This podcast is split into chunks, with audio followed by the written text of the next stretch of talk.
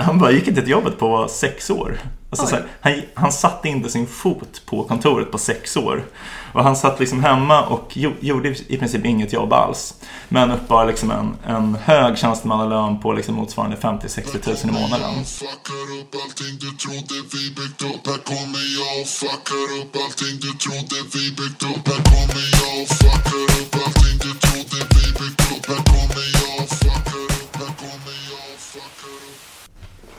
Hej och välkomna till podcasten Om och Men där vi reder ut det ni tycker är krångligt och krånglar till det ni eh, trodde var utrett. Jag heter Vincent Flink.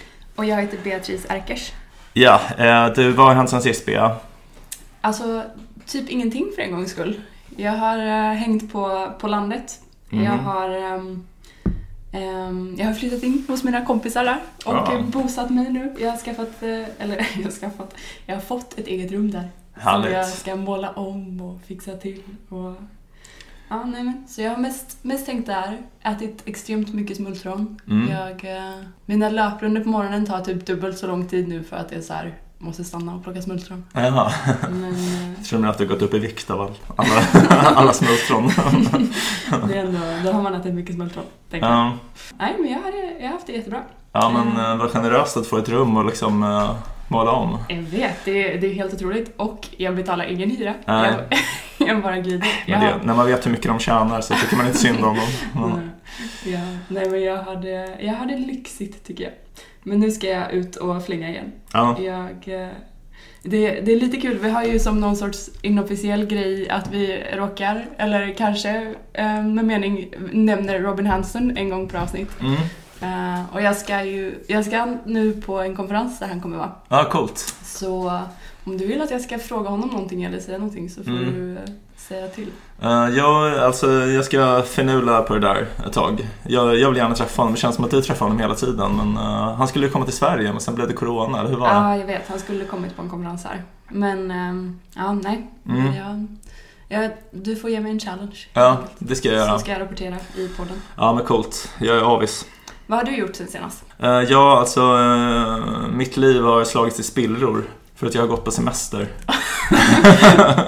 Men uh, jag, alltså, jag har liksom alltid tänkt, för jag pluggade extremt länge. Det tog mig typ sju och ett halvt år att bli klar med läkarprogrammet.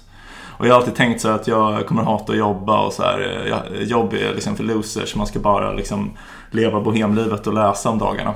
Mm. Men nu har jag insett att jag är en sån sjuk arbetsmyra. Så jag har liksom förlorat mål och mening när jag gick på semester. Alltså två nätter i rad så drömde jag att min chef messade mig och erbjöd mig att jobba jour. Så här, helt sjukt liksom. Och sen en dag så vaknade jag och fick ett sms av min chef där hon erbjöd mig att jobba jour. Mm. Och jag sa ja direkt så här. Men sen svarade hon bara nej, jouren är tyvärr redan tillsatt. Så jag var tvungen att vara ledig. Åh oh, nej. Ja, men alltså jag liksom, eh, mitt liv är lite så här, jag vet inte vad jag ska göra om dagarna och typ min flickvän har också åkt bort för att hon, hon och hennes mamma och hennes syster är mm, på Island. Det är liksom en bröllopspresent till, till min svägerska då. Så ja, jag vet inte riktigt vad jag håller på med. Du driver omkring som mm. en planör. Jag tror jag för vinden. Det är, det är lite kul. Jag tyckte att du hade lite rufsigt hår och såg lite sådär ja. ut när jag kom hit i morse. Jag känner inte igen mig själv i spegeln, Bea. Vi ska nog lösa det Vincent. Ja, det är bra. Ja, nej. Men, men kul att du känner att du har tappat mål, eller kul. Eh, men... Kul att du har tappat mål och mening Vincent. Ja, nej men eh, jag tänker så här. Det kanske kan föra oss in lite på dagens ämne. Det var det jag försökte, ja. det var den kopplingen jag försökte göra. Jag fattar. Ja.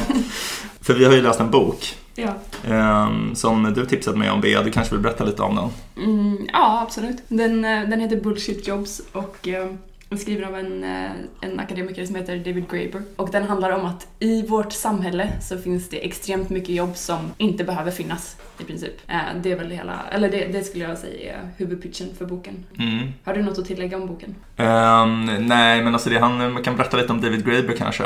Han är antropolog och han eh, gick faktiskt bort oväntat för bara ett eller två år sedan. Oj, va? Um, alltså han var ung, han var liksom 40-50. Så han dog, uh, jag vet inte av vad, men på, han var på semester och gick bort. Och uh, han har liksom varit, blivit lite känd skulle jag säga för att han var en av de ledande figurerna bakom Occupy Wall Street-rörelsen. Jaha, alltså jag har ingen koll på honom. Jag vet Ja. bara att han har skrivit den här och han har skrivit den boken om Depp Ja. också, vilket makes sense nu när du säger att Ja. han var Occupy. Ja, men så han är liksom en, en del av eh, en, liksom vänsterrörelsen, nya vänsterrörelsen. Och ehm, alltså han är liksom eh, tidigare kommunist men nu, eller liksom vid tillfället för den här boken, när han skrev den här boken som vi har läst så definierade han sig som eh, anarkist eller socialistisk libertarian. Som är lite så här, första gången jag hörde det så lät det som typ en kvadratisk cirkel. Jag förstår liksom inte hur det här kan gå Ja. ihop. Men ehm, ja, lite intressant um, ideologi som vi kanske kan komma in på lite mer sen om vi har tid. Verkligen. Men ehm, ja, med den här boken då. Hur kom det sig att du eh, hittade den? Jag var, det var när jag var på IF Barcelona-konferensen. Så var det en eh, Scott Moore som är grundaren av en plattform som heter Gitcoin. Som är att man kan så här, typ jobba på bounties eller programmeringsgrejer och sånt och, och tjäna pengar. Tjäna, eh, kryp- men han pratade om eh, liksom, eh, solarpunk och vilken Mm. framtid vi vill ha. Eh, jag vet inte om alla är bekanta med solarpunk-begreppet men det, det som typ en konstgenre eh, och science fiction-genre som Mm. Alltså solar är ju sol Ja. och den, är liksom, den försöker föreställa sig framtiden om vi klarar att eh, Mm. ta oss förbi klimatutmaningarna och liksom okej. lösa, lösa de stora utmaningarna vi har idag i samhället. Lite sci-fi. Ja, och Ja. det är så väldigt, eh, alltså jättekul att se på de konstverken. Det är ofta så här väldigt modern arkitektur blandat med väldigt mycket växtlighet och sånt Mhm. typ. Så Mm. man, Ja, ja, jag kan tänka mig. Mm. Ja. Så mycket glas och ormbunkar. Ja. exakt. Eh, så det är lite så här utopisk fantasy-grej. Mm. Och, och då, det han pratade om mycket var det här med att, eh, ja men så här, vilken framtid är det vi vill leva i då? Att det ofta ham, hamnar i, jag vet att David Graeber pratar om det här också, eh, framförallt i relation till liksom eh, Dept-boken egentligen, eh, alltså skuld, att eh, vi saknar vision typ. Och det går också väldigt mycket ihop med ett projekt jag har på jobbet som är en hemsida som heter existentialhope.com Mm. som handlar liksom också om att säga okej, vi vet att det är, vi har väldigt många utmaningar, men vi vet ju inte vart vi vill typ. Eller så här, vi har inte riktigt, eh, vi har inte riktigt någon tydlig riktning. Just det. Så, och då tycker jag att jobb känns som en väldigt stor del i att så här, alltså det är en enorm del av våra liv liksom Mm. och påverkar oss enormt mycket. Mm. Eh, Absolut. Bara på, ett, på liksom individnivå. Och det påverkar ju, alltså hela samhället är ju liksom skapat utefter Att man ska jobba liksom. Ja, ja men nej, men verkligen. verkligen. Så är det ju. Så det var typ det mer, alltså att jag funderar på liksom, vad kommer hända med jobb i framtiden? Mm. Eh, och vad, vad händer nu med jobb? Ja, precis. Nej, men, alltså, eh, en grej som han tar upp också i boken, Graeber, är ju alltså, en ekonom under 20-30-talet, John Maynard Keynes. Eller han var, eh, var ju verksam senare också, eh, men, men han, sk- han skrev ett paper på 20 eller 30-talet, jag minns inte riktigt. Men jag tror den heter typ De ekonomiska möjligheterna för våra barnbarn eller sånt där. Mm. Och där så liksom menar han att eh, den, den moderna ekonomin har lett till så hög tillväxt att vid eh, millennieskiftet, alltså eh, cirka 100 år efter att han skrev det här, den här uppsatsen då, då kommer man knappast behöva arbeta mer än som mest eh, 15 timmar i veckan. Mm. Och det har han ju liksom har, har han ju haft he- helt fel i Mm. kan man säga. Alltså, eller liksom, han, han har ju inte haft han har ju till och med underskattat tillväxten. Så, så den tillväxten han förutsåg har ju blivit mycket större än vad han trodde. Men man är ändå tvungen att jobba, ja, men, om inte riktigt lika mycket som då så åtminstone ungefär lika mycket. Så Ja.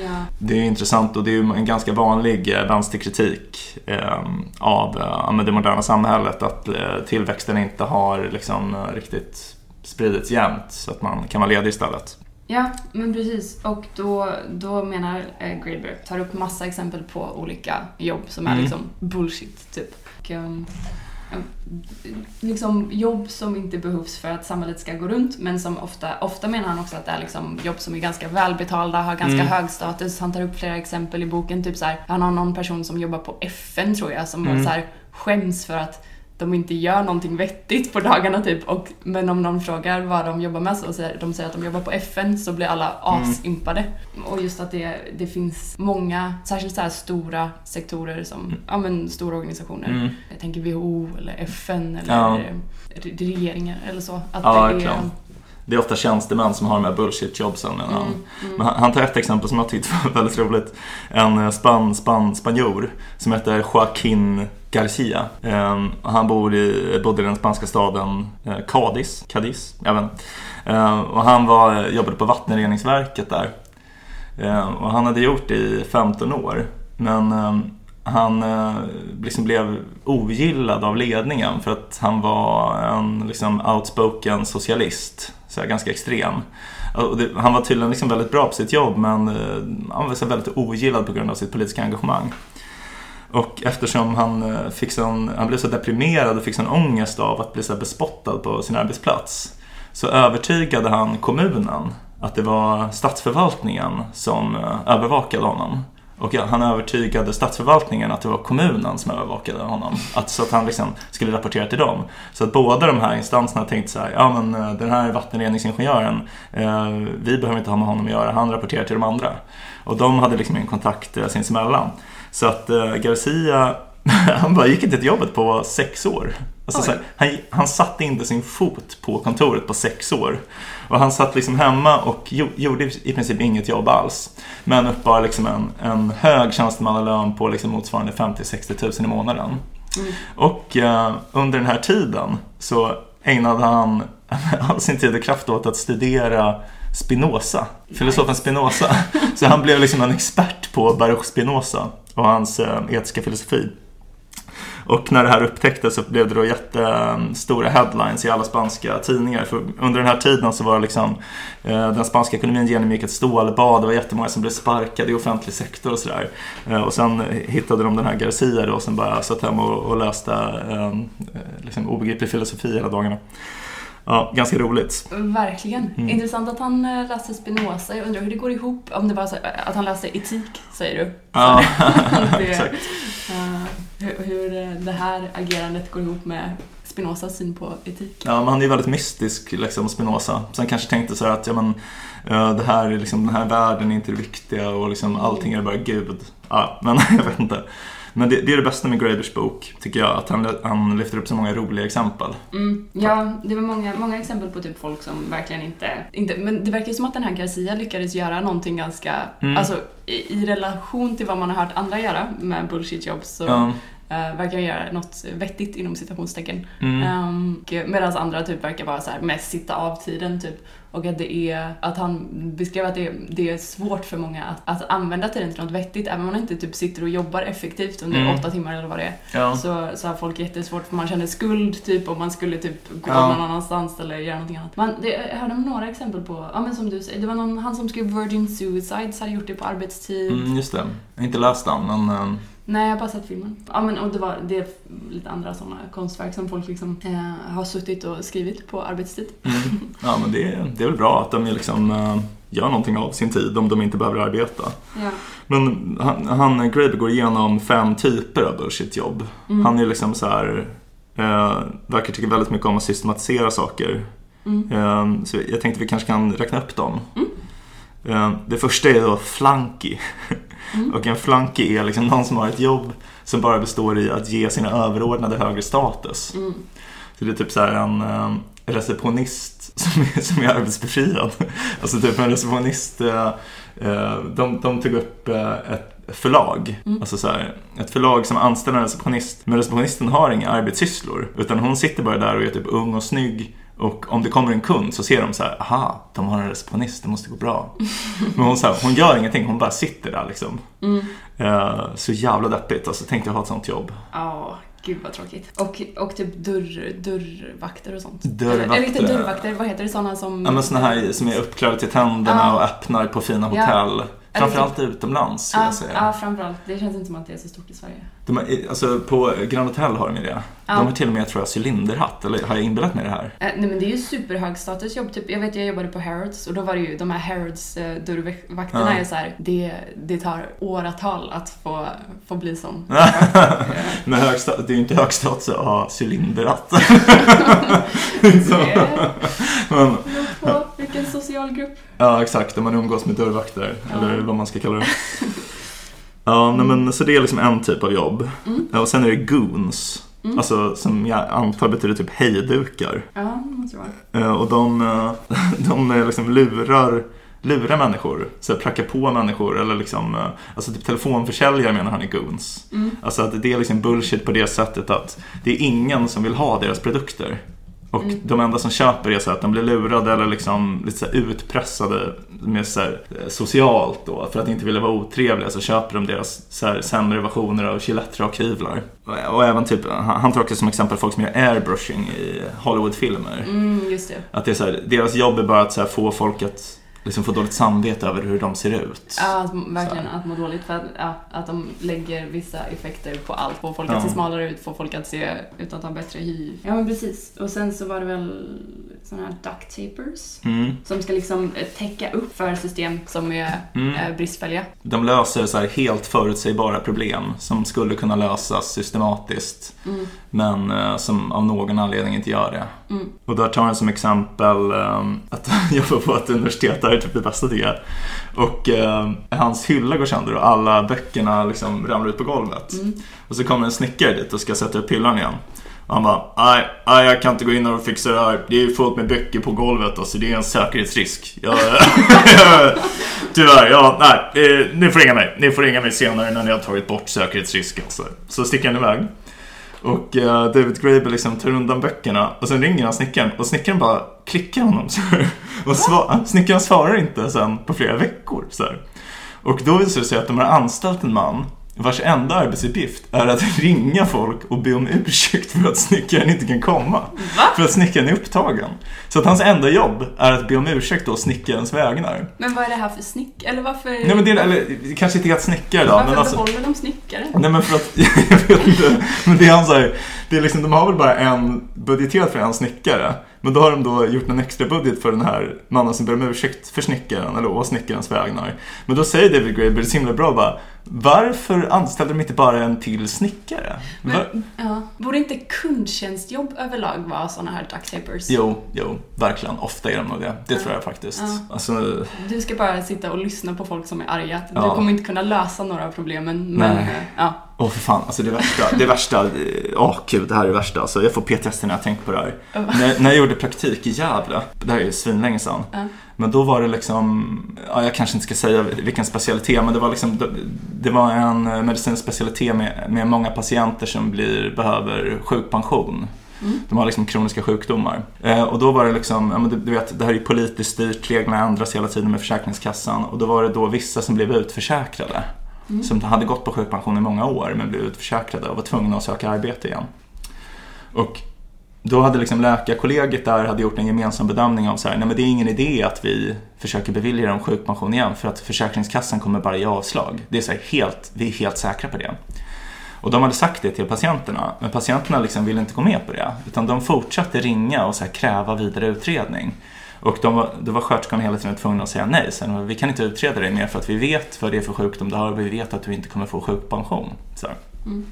Och då hade de liksom, det hade blivit så många ringningar slut så att sköterskorna hann inte med sina vanliga arbetsuppgifter.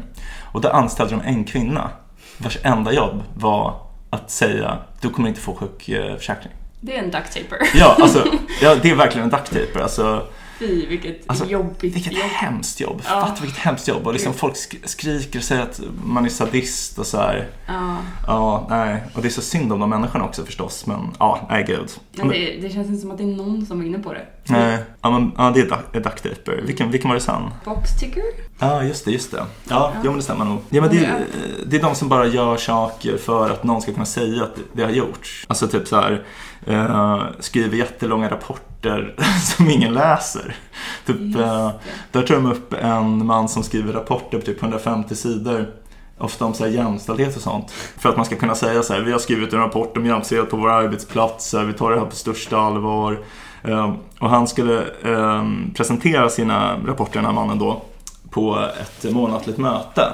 Men det var alltid så här att när han väl kom fram till sin presentation då var, liksom, var det slut på tid. Så att han, han, hade aldrig fått presentera en av sina rapporter och ingen har någonsin läst dem utom han.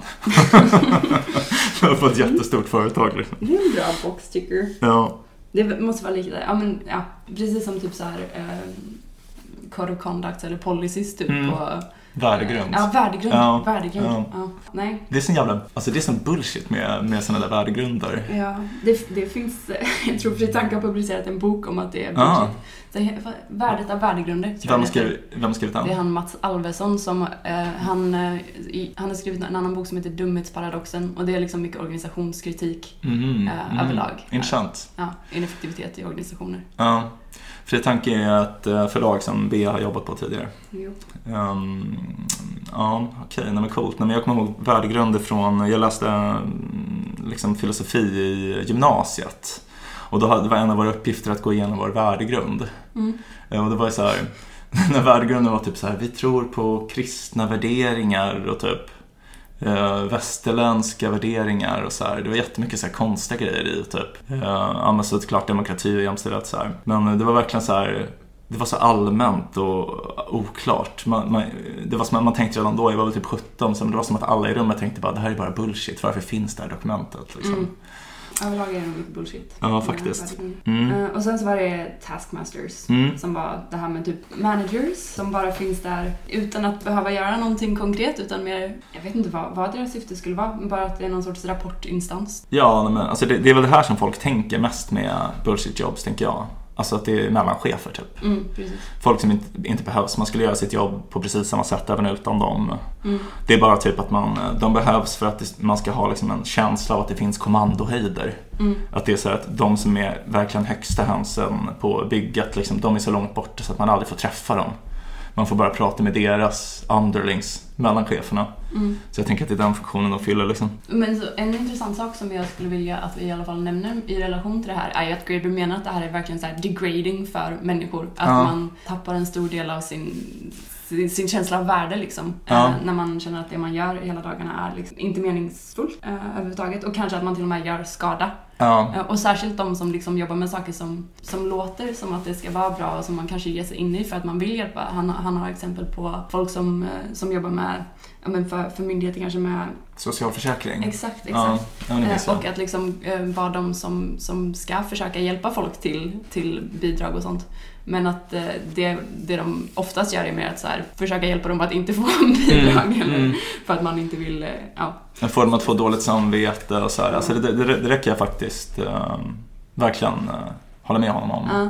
Att det är, må- alltså det är många eh, liksom, gånger som det kan vara förnedrande för socialbidragstagarna. Alltså så här, du vet, så här, det kommer socialtjänstemän hem till en och kollar typ, så här, hur mycket mat man har hemma. Mm, Så, så kan det vara i Sverige. Att liksom man kollar så här, okej, du har eh, 200 gram spaghetti. Det kommer räcka så här länge, du får så mycket pengar. Så Oj. det är ganska förnedrande liksom. oj. Ja. Ja, och vill att man ska spara kvitton på all mat man köper och så här, jaha, du har köpt uh, kaviar. Så här. Det var väl lite onödigt.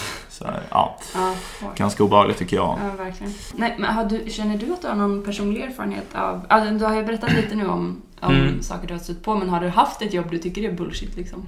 Um, alltså, jag tänkte på det där. Jag, jag skulle säga att jag har haft ganska mycket tur. Jag har liksom inte känt mig så himla alienerad från något av mina jobb. Ehm, jag har liksom jobbat, först jobbat på en teater som liksom uh, rev biljetter och stod i garderoben. Det kändes inte alls som bullshit. Sen jobbade jag på en, en restaurang, jag stod i köket och liksom i kassan och så här. Det, det kändes inte heller alls som bullshit. Sen har jag, jobbat eh, inom vården, alltså som läkare och uh, undersköterska. Och det, det känns också som att det är så handfasta saker. Mm, verkligen.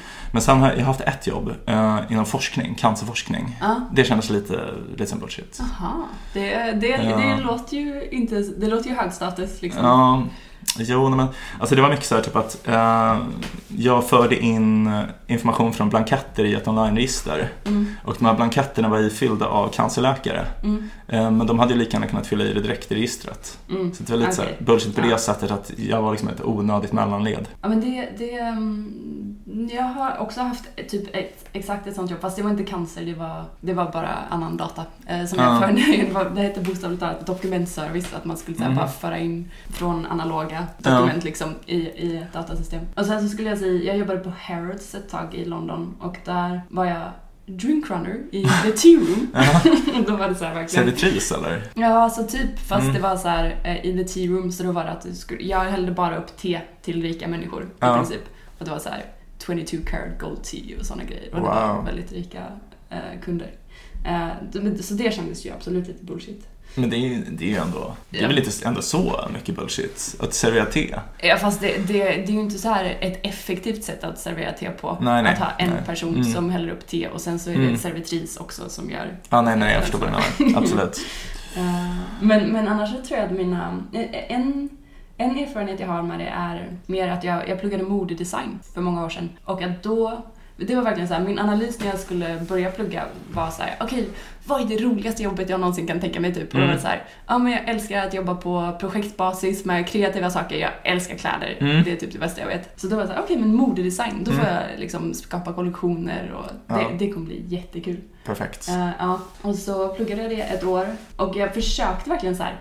Okej men jag ska, jag ska försöka göra det här etiskt typ. Mm. Vi, vi ska ha miljövänlig produktion och sådana grejer. Verkligen försökte vrida och vända på det. Mm. Men det, det var väldigt svårt att så här, jag kände, det kändes så tydligt att det är en artificiell bransch. Typ att det är Ja. så här, den, den, den finns till av konstgjord andning. Alltså kläder och kreativitet och sånt finns, ju, Mm. finns ju till liksom av ren glädje tycker jag. Ja, visst. Men, men ehm, Man Just- uttrycker sig själv liksom. Ja, precis. Men, men branschen är verkligen så, alltså och också det, så, så var, när jag kom in i det, jag vet inte hur det är nu för det, jag, det var länge sedan jag var inne i det, men att det var sån extrem ineffektivitet i liksom hur, hur branschen var uppbyggd. Alltså så Ja. att man presenterade vårkollektionen på eh, hösten till Mm, exempel mm. och att det då så här skulle dröja, du, du, då ser du kläderna på, Mm. på the runway liksom. Mm. Och sen så dröjer det ett halvår innan du kan köpa dem. Ja, Eh, och det är konstigt. och det är en sån extrem ineffektivitet. Alltså det funkade ju förr. För Mm. då, då hade man ju inte samma, kunde inte producera på samma sätt. Nej, nej. Men nu är det så med, med Instagram och såna grejer att så här, alla, om man ser det på the runway, Mm. då vill man ju ha det direkt. Ja, verkligen. Och att det är så här, så det blir bara typ Sara han släppa grejer innan, Mhm. eh, innan Chanel han släppa Mm. det som var, Coolt just då. ja precis. Ja, okej. Eh, och ja, men massa såna grejer som bara, bara så här, ja men och nu är det den här kollektionen, nu är det capsule collection och nu är det, alltså så här att det bara, man bara men gud nu. Så det var liksom bullshit, bullshit-bransch. Det var, ja men det, det får jag faktiskt säga, alltså som Mm. sagt, kläder och kreativitet tycker jag inte är bullshit men, men ja, att det, jag tror det är många branscher som verkligen är bara Mm, mm. Ja, bullshit. Ja, ja men eh, säkert. Säkert. Ja, men det är intressant varför man mår så dåligt ehm, av det här som du tog upp innan. Mm. För att alltså, det, man kan tänka att många av de här jobben är som sagt väldigt välbetalda. Alltså typ, ja, men typ som Garcia som vi pratade om i början. Eller så de, man tjänar ju typiskt sett liksom en bra bit över medellönen och eh, man är i princip arbetsbefriad. Så man kan sitta och kanske, man jobbar kanske 30 minuter till en timme om dagen och, och, och sen behöver man inte göra mer. Men, eh, men ändå mår man dåligt då. Så kan man fråga sig vad det här beror på. Och typ en teori som han har som är ursprungligen Karl Marx teori är ju på grund av att det är på grund av alienering då. Och, eh, alienering är liksom något som Marx eh, utvecklade för att beskriva den känsla av tomhet som eh, fabriksarbetarna vid löpande bandet kände. Att de liksom de var alienerade från produkten av sitt arbete. Så att de såg aldrig slutprodukten. Och och han jämförde med liksom någon som bygger ett hus. Så att om man bygger hela huset själv, då liksom arbetar man och man ser progressen och sen efteråt så tittar man på huset och förstår att det är man själv som har gjort det och man får liksom en känsla av belåtenhet över det här då. Men eh, när man har ett liksom bullshit-jobb eh, så finns det liksom ingen produkt och det, allting är bara meningslöst och man förstår inte vad syftet med ens liv är. Mm. Eh, och det, det tror jag verkligen eh, är en bra poäng Mm. faktiskt. Mm, verkligen. Det, det går ganska i linje tror jag med, med eh, 80,000 hours som är en, en Mm. hemsida som det heter 80,000 hours för att det är liksom eh, det man har räknat ut att det är så många timmar en vanlig person jobbar i sitt liv. Mm. Eh, och de är då dedikerade till att man ska tänka kring ja, men hur ska jag använda de här 80 000 timmarna om jag vill göra så mycket gott som möjligt i världen. Mm. Eh, så det är en del av den här effektiv altruismrörelsen som vi har pratat om tidigare tror jag. Mm. Ehm, och att då är det så här att man, man vill känna att man är bra på det Mm, man gör. Absolut. Eh, att man, eh, alltså av de faktorerna som gör att man faktiskt trivs på jobbet. Mm. Eh, och att man hjälper andra. Mm. Så det passar ju bra in med typ de jobben du sa att du hade haft med ja, men läkare eller Mm. sjuksköterska eller skötare eller vad det heter. Att man har liksom bra kollegor och inga stora negativa saker som påverkar Mm. det. Typ att så här, ja, jag har ett jättekul jobb men jag behöver pendla tre timmar om dagen. Ja. Ehm, ja, men sådana grejer. Och att man har så bra kollegor. Ja men verkligen. Det, det är jätteviktigt. Men också som du säger att man känner att man kan bli bättre och liksom eh, Alltså att det verkligen är som en kunskap och ett livslångt lärande på något sätt. Att man känner att när man är 60 så är man liksom jättemycket bättre på sitt jobb än vad man var när man var 25. Det mm. tror jag är liksom jätteviktigt. Ja, mm. så, så en sån grej som de pratar om tror jag liksom just det här med att man vill ha engagerande uppgifter och att så här, komma in i flow mm. som är ett sånt koncept som man har hört ganska mycket om senaste tiden.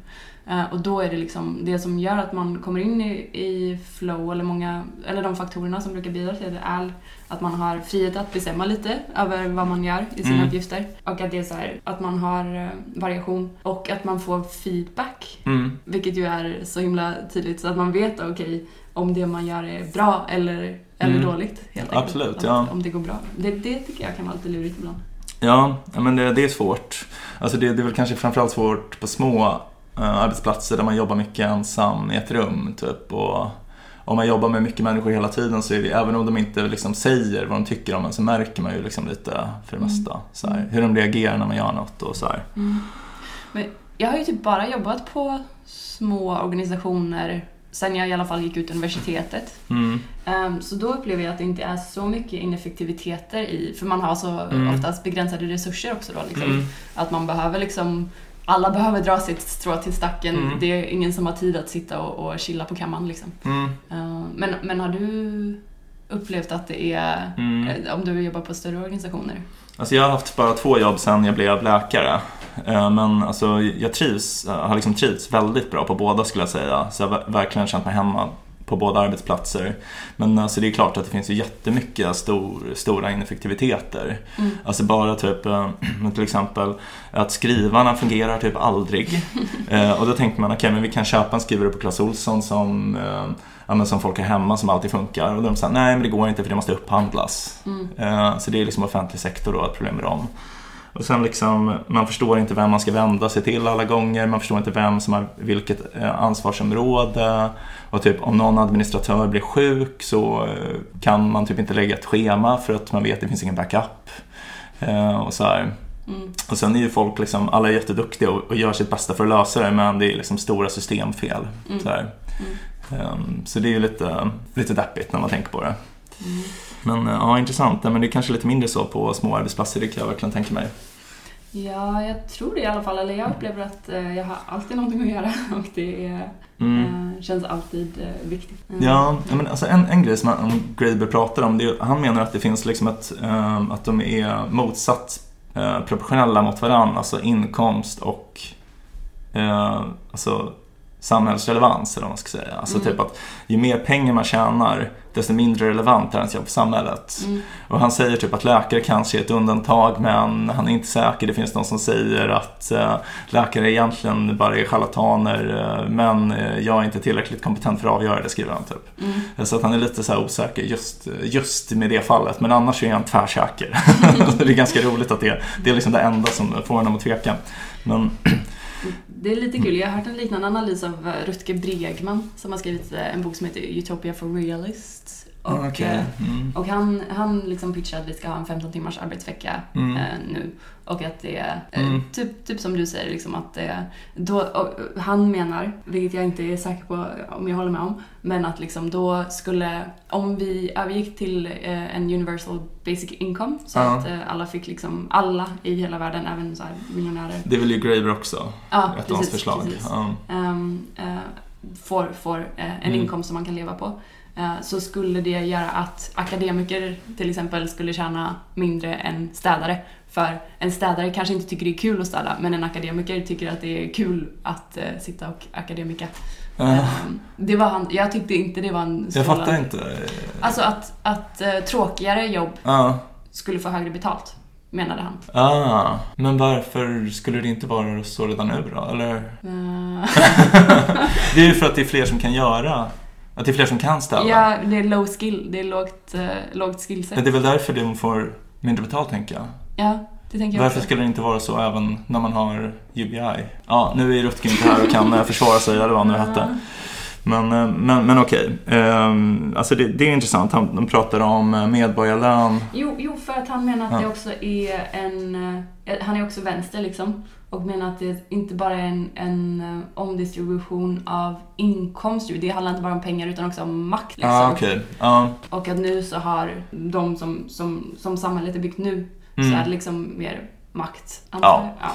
ja, det är nog stora ord från gamla Rutger. De skulle i alla fall ha, ha mer um, bargaining power. Ja, nej, det är väl på ett sätt rimligt att det är färre som skulle vilja städa om de inte behövde pengarna. Ja, nej men um, alltså det, jag, ty jag tycker de avsnitten där de pratar om alltså så här, hur det har förändrats över tid med bullshit jobs är ganska intressant.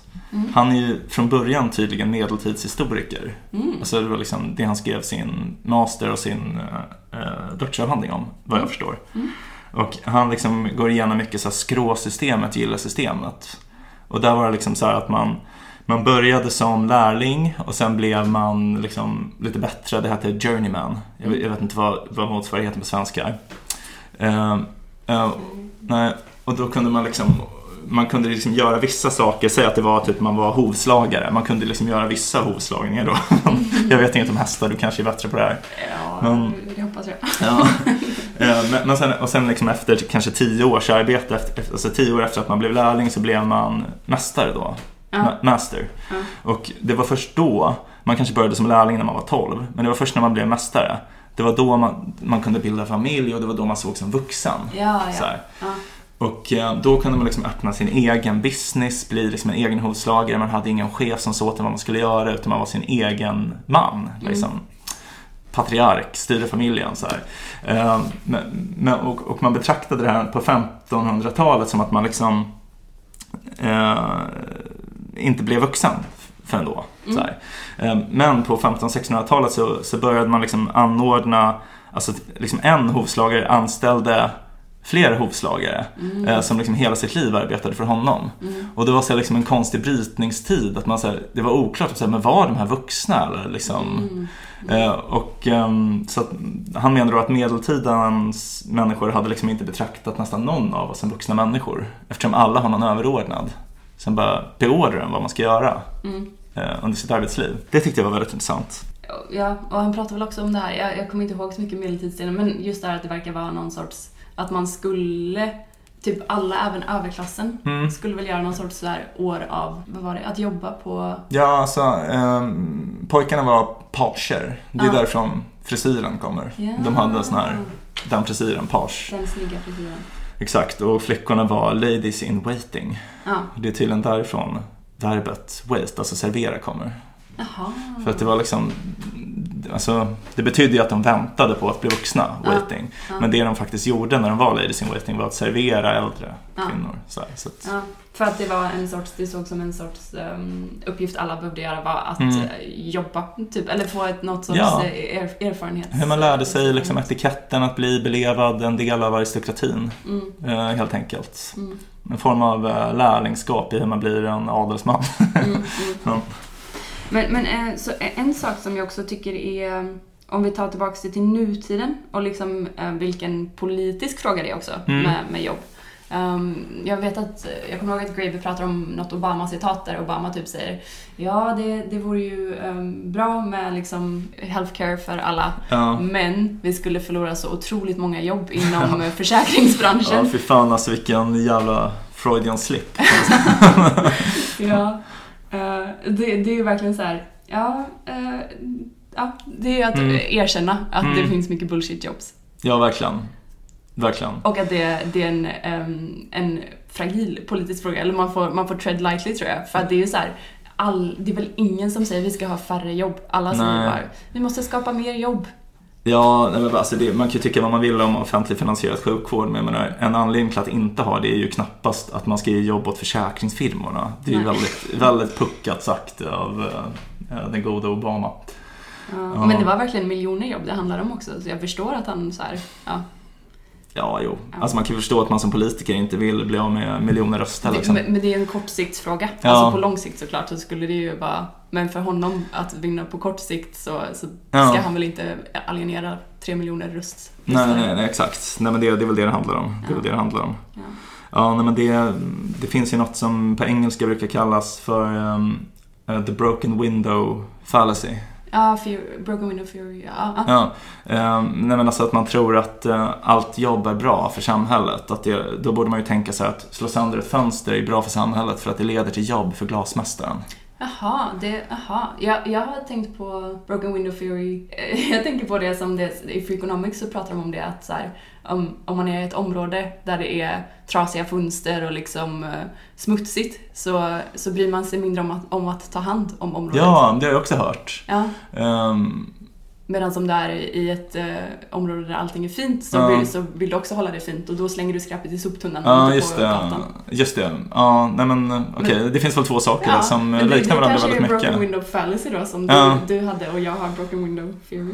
Ja, men för att jag vet att um, ja, men, vi nämnde Keynes innan, men det finns en annan ekonom som heter Friedrich Hayek Mm. som har kommit med den här invändningen mot Keynes um, syn på uh, kriget och uh, offentlig finansiering av olika aktiviteter som ett sätt att revitalisera ekonomin. Eller alltså det var inte som att Keynes var för krig, men han, han såg väl det som att det är liksom de enorma offentliga utgifterna som görs i samband med krig kan revitalisera ekonomin. Mm. Och då menar Hayek då att nej men alltså krig är ju bara förstörelse. Det är ju Mm. inte, bara för att det kostar pengar betyder ju inte att det är bra för ekonomin. Så ja. Mm.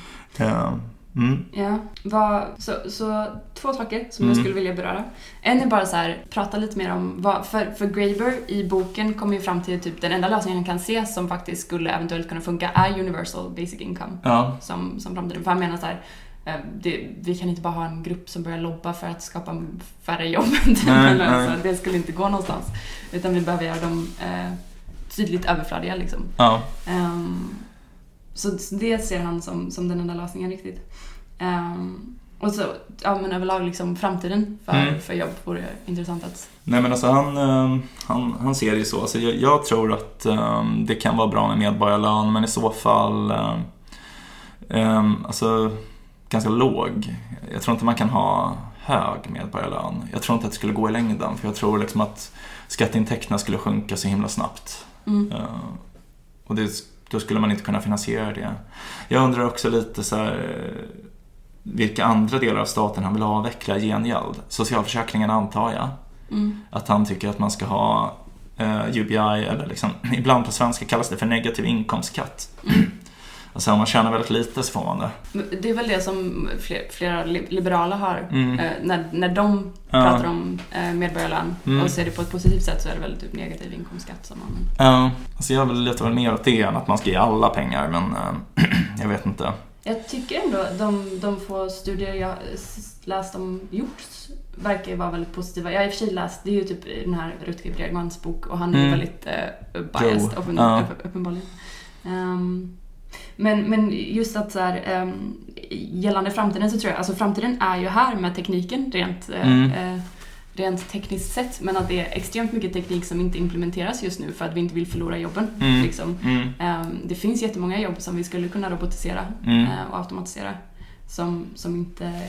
Ja, vi gör inte det av politiska skäl. Mm. Liksom. Ehm, Absolut. en annan trippig grej som, som jag tycker är, är kul att tänka på med teknik som, och hur den kan påverka vår, liksom, vårt arbete i framtiden Mm. är typ um, um, neuroteknik, så brain computer interfaces, Ja, just det. Ja, eh, BCIs. ehm, Stephen Hawking. Ja, Mm. och, att, eh, och att det är så här. Jag läste någon artikel om, där de pratar om att ah, men, eh, i framtiden så skulle din manager kunna se hur koncentrerad du är på din arbetsuppgift. Typ. Ah, om det var ah. en så här brain computer interface grej. Och det låter ju som en väldigt så här, dystopisk Mm. ehm, framtid, det, det tycker jag också. Men eh, en potentiell positiv grej med det skulle kunna vara att man har ehm, för vissa arbetsuppgifter, om du kanske är jag vet inte, chef, alltså du ska köra någonting eller så. Mm. Eh, att man kollar av hur kognitiv man är. Om det, man är i ett skick som är lämpligt att köra i till exempel. Absolut, eller ja. grejer. Så det skulle också kunna användas som en säkerhetsförstärkande Ja. mekanism. Både positiva och negativa sidor av teknikutveckling. Så är det, Mm. det vet vi nu. Ja, exakt. Ja, nej men ehm, alltså det är sant att man, det är mycket som skulle kunna automatiseras men jag tycker Graeber, alltså han uh, nyanserar ju den bilden lite också. Han pratar ju om så här, the caring aspect. Alltså typ, ehm, han menar liksom att arbetarklassjobb, eller liksom de jobben som är produktiva i varje fall, eh, de handlar mycket mer om att ta hand om människor än vad folk tror. Mm. Och det här alltså, kände jag igen mig oerhört mycket när jag läste. Ja. För att man tror typ, när man jobbar som läkare, så här att ja, men det viktiga, det man gör, det är typ att välja vilka mediciner ska man ge mot vad, operera eller whatever. Men en stor del av mitt jobb är bara typ att ta hand om typ jätteoroliga patienter, försöka lugna dem eller typ anhöriga med orimligt mycket frågor, försöka liksom ge ett seriöst intryck till dem, liksom hantera olika situationer, oförutsedda situationer som beror på människor. Då, då ser jag ju dagens möjlighet att citera Robin Hansen igen. Ja, Att, ja kör. nej, men jag har inget direkt citat, men just det här med signaling och att det är så här, Mm. det är en stor del av sjukvården är att så här, signalera att det finns någon som finns där för att ta hand om dig. Absolut. Snarare än att man faktiskt kan faktiskt hjälpa deras hälsa, eller Ja. vad det nu är.